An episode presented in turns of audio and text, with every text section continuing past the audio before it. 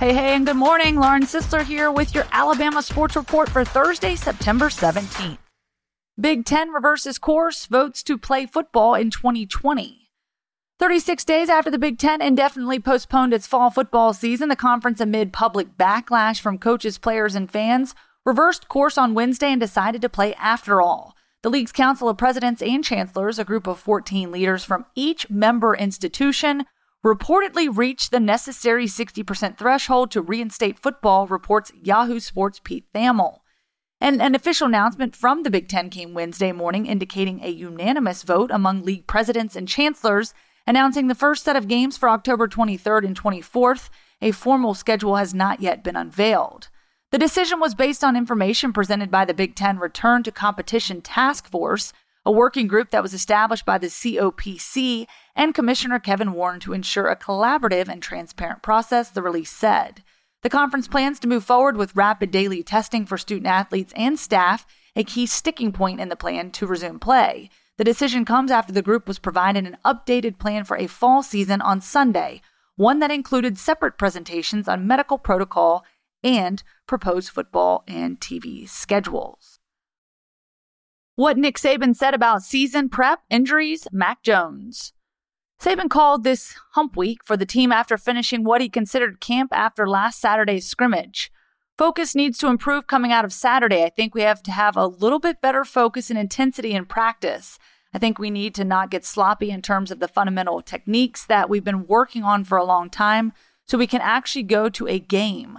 On a COVID 19 topic, Saban said they were now testing players daily instead of three times a week. We just thought that it gives the players a peace of mind, Saban said. It's the best thing for the players, it's the best thing for the program. We have the capabilities and resources to do it, so we're happy to do it. Quarterback Mac Jones had a strong scrimmage Saturday, and Saban gave an appraisal of where the fourth year junior stands. When Mac stays in himself and is concerned about doing what he's supposed to do and executes and does the things that he's coached to do, He's very, very effective, he said. When he stays focused on the play, doesn't get upset about what happened on the play before, he's very, very effective. He has shown an ability to do that much better this year. I think that's a sign of maturity and understanding what he has to do to play winning football at his position.